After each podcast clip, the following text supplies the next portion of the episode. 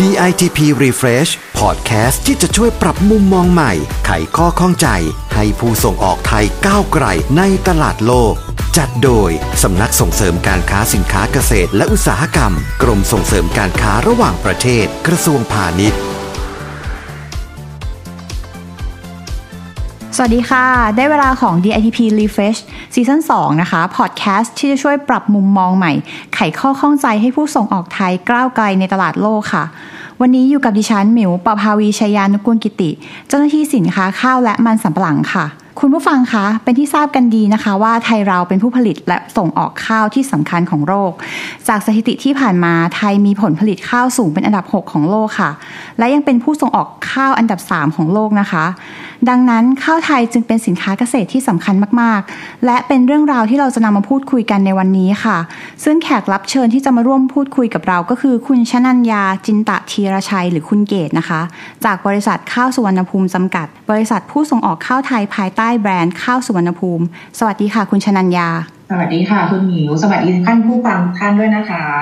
ค่ะ ก็ก่อนอื่นหมิวจะขออนุญาตเรียกว่าคุณเกตนะคะคุณได้ผู้เลยค่ะค่ะ ต้องบอกให้คุณผู้ฟังได้ทราบก่อนนะคะ ว่าบริษัทข้าวสุวรรณภูมิเนี่ยเป็นหนึ่งในผู้ประกอบการไทยที่ได้ไปเข้าร่วมงานแสดงสินค้าอาหารและเครื่องดื่ม ที่ใหญ่เป็นอันดับ 2 ของโลกค่ะ ก็คืองานเซียวปารีสปี 2022 นั่นเองนะคะ ที่ประเทศฝรั่งเศส เมื่อเดือนตุลาคมที่ผ่านมาค่ะ แต่ก่อนที่จะคุยกันถึงการไปร่วมงานครั้งเนี้ยหมิวอยากให้คุณเกตอะค่ะเล่าถึงความเป็นมาของบริษัทข้าวสุวรรณภูมิให้เราได้ฟังกันก่อนค่ะ ค่ะ ก็บริษัทข้าวสุวรรณภูมินะคะ เราเริ่มก่อตั้งตั้งแต่ปี 2547 นะคะ เราก็เป็นโรงงานผลิตข้าวสารไทยส่งออกโดยที่เน้นในกลุ่มข้าวกลุ่มพรีเมียม พวกข้าวหอมมะลิข้าวหอมปทุมค่ะค่ะ ก็เราเป็น generation ที่สองนะคะ ที่เริ่มจากการ เป็นยี่ปั๊วค่ะเล็กๆที่ส่งข้าวในย่านกรุงเทพตะวันออกนะคะค่ะก็ปัจจุบันนี้โรงงานของเราได้ส่งข้าวไปทั่วโลกโดยตลาดหลักของเราเนี่ยจะเป็นฝั่งอเมริกานะคะค่ะอายอดส่งออกปัจจุบันก็จนถึงวันนี้ก็คือรวมๆแล้วก็9แสนกว่าตัน ยังไม่เหยียบล้านค่ะเกือบแล้วเกือบแล้วค่ะค่ะ แล้วก็เรามีมาตรฐานส่งออกเนาะก็ มีตั้งแต่ GHP คือตัวเก่ามันคือ GMP นะตอนนี้เป็น GHP ละแล้วก็มี h a c c p มี h a w a l ค่ะมี FSSC สองหมื่นสองพันนะคะ ซึ่งเทียบเท่ากับ BRC ซึ่งตอนนี้เนี่ย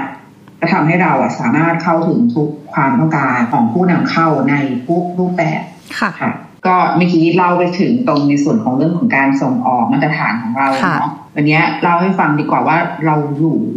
อยู่มาถึงทุกวันนี้ได้ยังไง ต้องบอกว่าข้าวนี่เป็นสิ่งอะไรที่แบบว่าค่อนข้างจะเป็นธุรกิจที่ค่อนข้างทัฟดูเหมือนเข้าง่าย แต่ก็ออกง่ายเช่นกันค่ะสำหรับผู้ประกอบการส่งออกนะคะ ซึ่งบริษัทของเราเนี่ยโดยหลักของเราที่เราอยู่มาได้ถึงทุกวันเนี่ยเพราะว่าการพัฒนาระบบของเราเนี่ยมันเริ่มต้นที่บุคลากรของเรา คือการทำมาตรฐานโรงงานเนี่ยถ้าเอาแต่แค่ใบรับรองมันไม่ทำจริงไม่ตรวจสอบได้จริง สุดท้ายอะมันก็คือมันก็ส่งผลเสียต่อการที่เราเป็นนำเสนอกับลูกค้า ลูกค้าไม่เชื่อเซอร์หรอกถ้าในตัวสินค้าเราไม่ถูกต้องจริง ฉะนั้นเนี่ยเพื่อสร้างความมั่นใจผู้บริโภคอะว่า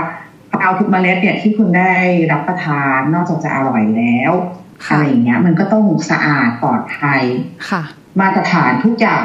ตรวจสอบย้อนหลังตรวจสอบกลับได้ นั่นคือสิ่งที่ทำให้ผู้ บริโภคอยู่กับเราถึงทุกวันนี้อ่าทางผู้ผู้ซื้อก็อยู่กับเราถึงวันนี้นะคะส่วนในอนาคตเนี่ยอันนี้คือเป็นแผนเนาะค่ะในห้าปีข้างหน้าเนี่ยตอนนี้เราอยู่กำลังดำเนินการแผนให้สอดคล้องกับนโยบาย BCG อืมก็เล่าให้ฟังสั้นๆ แล้วกันเนาะอย่างโปรเจกต์เบื้องต้นที่ตอนนี้เราทำมาได้สามปีแล้วอะค่ะ ก็คือเป็นส่วนของการพัฒนาดินนะคะ ร่วมกับนักวิจัยคือท่านอาจารย์แปะนะคะ ร้อยเอกพรศักดิ์บุตรเมืองค่ะ ก็คือเรามีการสนับสนุนในเรื่องของโปรเจกต์ของ Rice Probiotic นะคะ เพื่อที่จะคืนแผ่นดินที่เคยรวมสมบูรณ์ให้กับแม่ธรณี อันนี้พอดินพอแผ่นดินมันสมบูรณ์เนี่ยมันจะทำให้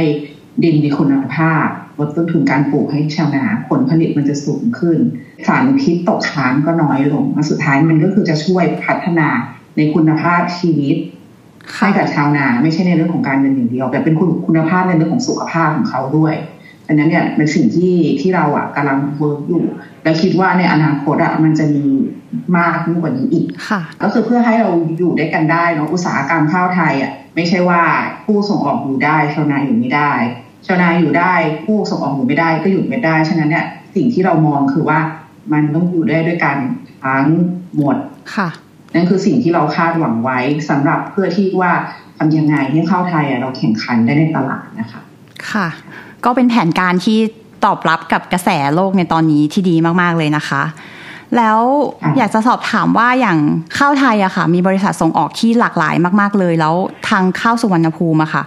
มีความแตกต่างหรือโดดเด่นยังไงคะทำให้เป็นที่สนใจและได้รับความนิยมจากตลาดต่างประเทศค่ะก็อย่างที่บอกนะคะ คือเราเราเอาเองก็ยอมรับว่าเราไม่ได้แบบดัง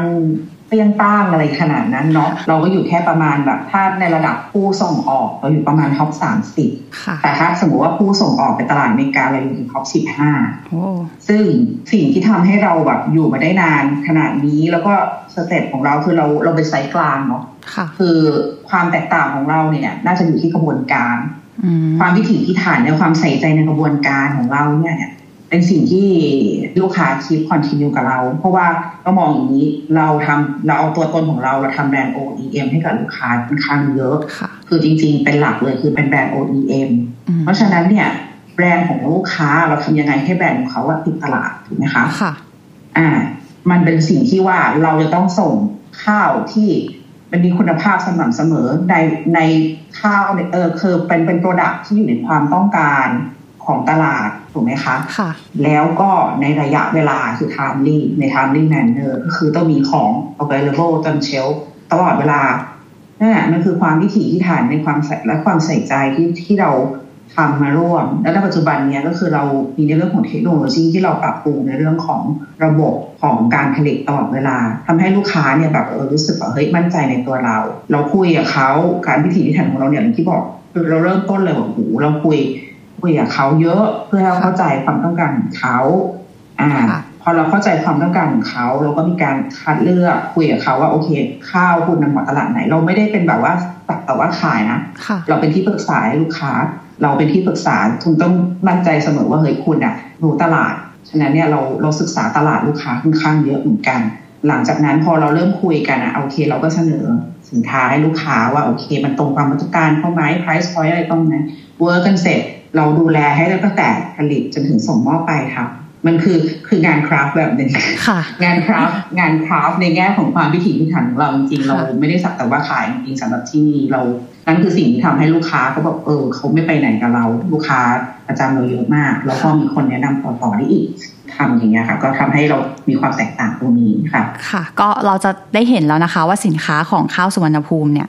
มีมาตรฐานแล้วก็คุณภาพที่พร้อมสำหรับการส่งออกมากๆเลย แล้วก็มาตรฐานของเขาเนี่ยตอบรับกับโจทย์ของทุกประเทศจริง ๆ แล้วเรื่องการวางแผนของการตลาดล่ะคะ บริษัทที่เริ่มประสบความสำเร็จใหม่เนี่ย เขาจะเจออุปสรรคอะไรบ้างคะ หรือว่ามีการแก้ปัญหาให้ผ่านพ้นอุปสรรคให้สำเร็จอย่างทุกวันเนี้ยอยากให้คุณเกดอะค่ะช่วยแชร์ประสบการณ์หน่อยว่าตอนเริ่มเริ่มทำบริษัทแรกๆอะค่ะ เจออุปสรรคอะไรบ้าง แล้วก็สามารถผ่านอุปสรรคนั้นมาได้ยังไงคะอืมตอนเริ่มแรกๆนี่มันก็ไม่มีอะไรง่ายนะเนาะค่ะเข้าอใจย่างที่รู้พอพอเราร่วมกับการเป็นธุรกิจส่งออกอะสิ่งที่เราจะเจอเอฟเฟกอะไรเยอะแยะเนี่ยก็คือสิ่งที่เราเรียกว่า unknown เราไปที่ unknown territory ค่ะ ลูกค้าก็ไม่รู้จักเอ่ออัตราแลกเปลี่ยนคือมันจะมีปัจจัยที่ค่อนข้างเอ่อไม่แน่นอนค่อนข้างเยอะ ฉะนั้นเนี่ยในในส่วนของตอนที่เราเราเริ่มต้นเนี่ย อันดับแรกเลยเนาะ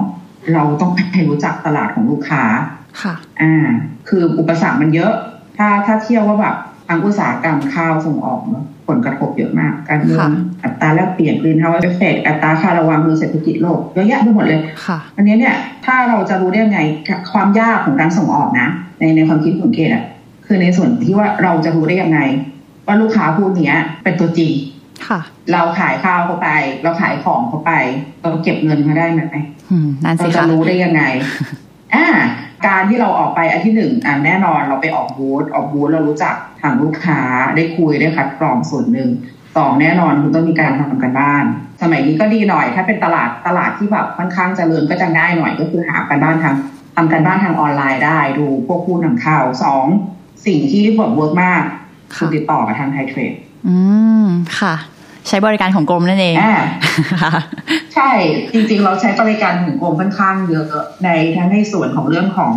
อย่างที่บอกออกบูธด้วยค่ะ อ่านข่าวสารที่ทางไทยเทรดผู้แทนการค้าเขาทำอยู่เขาก็จะมีข้อมูลหลายๆอย่างที่ที่น่าสนใจในเรื่องของเทรนด์ในเรื่องของสินค้า หรืออะไรก็ตามที่ที่เราควรจะรู้ในตลาดของประเทศนั้นค่ะๆเนาะ แล้วก็อย่างที่บอกมีเรามีไทยเทรดเราต้องใช้ค่ะ ยินดีมากๆเลยเราค่ะไม่ได้ใช้เขาเราไปปรึกษานะคะ ไปปรึกษาท่านผู้แทนทั้งหลายว่าเอ้ยปลอดภัยไหมไม่ปลอดภัยไหมก็ก็ถือว่าดีระดับหนึ่งดีกว่าเราเดินถุยเข้าไปที่เราไม่รู้ว่าอันโนนมากๆค่ะอืมก็ เรียกได้ว่ามาถึงตอนนี้นะคะ เราก็ทราบประวัติคร่าวๆของข้าวสุวรรณภูมิแล้ว แล้วเราก็ทราบว่าตอนนี้บริษัทข้าวสุวรรณภูมิเป็นที่ยอมรับของคู่ค้าและผู้บริโภคในระดับสากล การวางแผนการตลาดที่จะทำให้ตลาดเราอะค่ะขยายอย่างต่อเนื่องอย่างที่หมิวบอกไว้ตั้งแต่ตอนต้นนะคะ ว่าบริษัทข้าวสุวรรณภูมิได้มีโอกาสไปเข้าร่วมงานแสดงสินค้าอาหารและเครื่องดื่มระดับโลก ก็คืองานเซียวที่ปารีสงานนี้ก็ถือว่าเป็นโอกาสที่จะได้เปิดตลาดใหม่ ๆ อีกทางหนึ่งด้วย อยากให้คุณเกตอะค่ะเล่าถึงการเข้าร่วมงานในครั้งนี้ค่ะ ว่าเข้าร่วมได้อย่างไรคะและผลตอบรับที่ได้รับมาจากงานเนี้ยค่ะ เป็นยังไงบ้างก็ง่ายๆค่ะ กลับไปที่เดิมค่ะค่ะเข้าเว็บ DITP ค่ะค่ะ เราเราทำการบ้านมาก่อน อันดับแรกเราทำการบ้านมาก่อน อ่า ถ้าคุณมีคู่ค้าอยู่แล้วค่ะง่าย ๆ ก็คุณถามคู่ค้าของคุณว่าไปเที่ยวงานไหนอืมไปวิสิตงานไหนบ้างค่ะอันนั้นจะเป็นสิ่งหนึ่งที่คุณจะรู้ว่า อ๋อ potential customer ฉันอาจจะอยู่ที่นั่นค่ะอันนี้อันดับแรกคุณต้องคัดกรองก่อน เพราะว่างานของ DITP มีไม่น้อยใช่ไม่เลใช่ยทุกค่ะงานที่จะเหมาะกับเราเตว่าถ้าเราเป็นข้าวเนี่ยเราจะไปพูดเด็กแจแปนก็อาจจะไม่เหมาะ เพราะว่าข้าวสารมันมีเทนเดอร์เนาะค่ะของของของญี่ปุ่นอะไรเงี้ยสิ่งที่เราทำก็คือเราศึกษาก่อนว่างานไหนที่มันเป็นงานที่เขาเรียกว่าจะมี potential customer เยอะที่สุด ซึ่งแน่นอนสำหรับงานออกสิแสดงสินค้าพวกอาหารเนาะค่ะยิ่งกลุ่ม traditional ด้วยอ่าจะมีสามงานเป็นหลัก มีงานเซียวที่ฝรั่งเศส มีค่ะอานูกาที่โคโลนเอ่อเยอรมนีเนาะค่ะแล้วก็มีงานกัลฟูดที่ดูไบสหรัฐอาหรับเอมิเรตส์อืมอ่า พอเรารู้อย่างการปุ๊บอ่า เราเข้าไปที่เว็บ เขาไปดูของค่ะ DITP เขามีแฟกชีตอ่านแฟกชีตชาวเอ้ย ตรงไหมเอาไม่แน่ใจเข้าไปในเว็บของแต่ละงานนั้นเลย เข้าไปดูซิในซีดิเตอร์มีใครออกบ้าง มีเขาก็จะมีในเรื่องของการคือเขาก็จะมี marketing ของเขาค่ะเนาะไอ้พวก tools พวกเนี้ยถ้าคุณใช้อะคุณอ่านคุณก็จะบอกอ๋อโอเคเอ้ยมันน่าจะเหมาะกับทางเรามันน่าจะเหมาะกับทางเรา ไม่ใช่ว่าทุกงานที่เราไปออกจะสำเร็จนะค่ะแต่ว่ามันก็เกิดมาจากการเราเรียนรู้ แล้วก็ก็ต้องยอมรับว่า เว็บของกรมเนี่ยเป็นที่ที่เริ่มต้นที่ดีสำหรับที่ตอนแรกเราไม่รู้อะไรเลยค่ะเราก็ใช้ค่อนข้าง utilize เต็มที่เหมือนกันค่ะอันนี้เป็นการค่ะ utilize รวมไปถึงเขาเรียกอะไรนะสมมติว่าเราจะส่งออกเนี่ยขั้นตอนการส่งออกมันมีเอกสารมากมาย มีตัว requirement มากมายอะกรมก็เป็นอีกจุดหนึ่งที่เราสามารถไปสอบถามได้ ว่าเฮ้ย ฉันไปตรงเนี้ย labeling requirement ฉันถูกต้องไหมเอกสารฉันไปถูกต้องไหมอันนี้เขาจะมีข้อมูลเบื้องต้นให้เราอืมค่ะค่ะก็สำหรับผู้ประกอบการข้าวท่านไหนที่ฟังพอดแคสต์ของเราอยู่นะคะ คุณเกดก็แนะนำงานของกรมและ3งานที่ผู้ประกอบการข้าวน่าจะควรไปออกนะคะ ก็ติดตามตามเว็บไซต์ที่คุณเกดบอกได้เลย แล้ววันนี้นะคะเราก็ได้รู้จักกับผู้ผลิตและผู้ส่งออกข้าวไทยคุณภาพอย่างบริษัทข้าวสุวรรณภูมิมากขึ้นแล้วนะคะ และที่สำคัญที่สุดก็คือที่คุณเกดได้มาถ่ายทอดประสบการณ์การส่งออกข้าวรวมถึงคำแนะนำดีๆ ให้เราฟังในวันนี้ ก็น่าจะเป็นประโยชน์สำหรับผู้ประกอบการอีกหลาย ๆ ท่านนะคะ ต้องขอขอบคุณคุณเกตนะคะ คุณชนัญญาจินตะธีรชัย ตัวแทนจากบริษัทข้าวสุวรรณภูมิด้วยที่มาแบ่งปันประสบการณ์ให้กับผู้ฟังพอดแคสต์ของเราค่ะยินดีค่ะ ขอบคุณนะคะ ค่ะก็ท้ายนี้ก่อนจะจากกันนะคะ ขอฝากประชาสัมพันธ์สำหรับผู้ประกอบการที่สนใจเข้าร่วมงานแสดงสินค้าอาหารที่ใหญ่และครบวงจรที่สุดในเอเชียค่ะ งานไทเฟกอนุกาเอเชีย 2023 ของเรานั่นเองที่กำลังจะเกิดขึ้นในช่วงเดือนพฤษภาคม 2566 นี้นะคะ ก็สามารถเข้าไปดูรายละเอียดของงานได้ที่เว็บไซต์ของกรมนะคะ www.ditp.go.th ค่ะ และถ้าต้องการข้อมูลสินค้าเกษตรอื่น ๆ เพิ่มเติมนะคะ ก็สามารถเข้าไปดูได้ที่เหมือนเดิมค่ะเว็บไซต์ ditp ditp.go.th หรือสอบถามได้ที่สายด่วน 1169 ค่ะ และฝากติดตามกดไลค์กดแชร์ให้กับเราด้วยนะคะสำหรับวันนี้หมดเวลาแล้ว กลับมาพบกับ DITP Refresh ได้ใหม่ทุกวันอังคารและวันศุกร์นะคะ วันนี้หมิวและคุณเกดต้องขอลาไปก่อน สวัสดีค่ะ สวัสดีค่ะ ขอบคุณค่ะ ติดตามข้อมูลข่าวสาร และกิจกรรมการค้าเพิ่มเติมได้ที่ www.ditp.go.th หรือสายด่วน 1169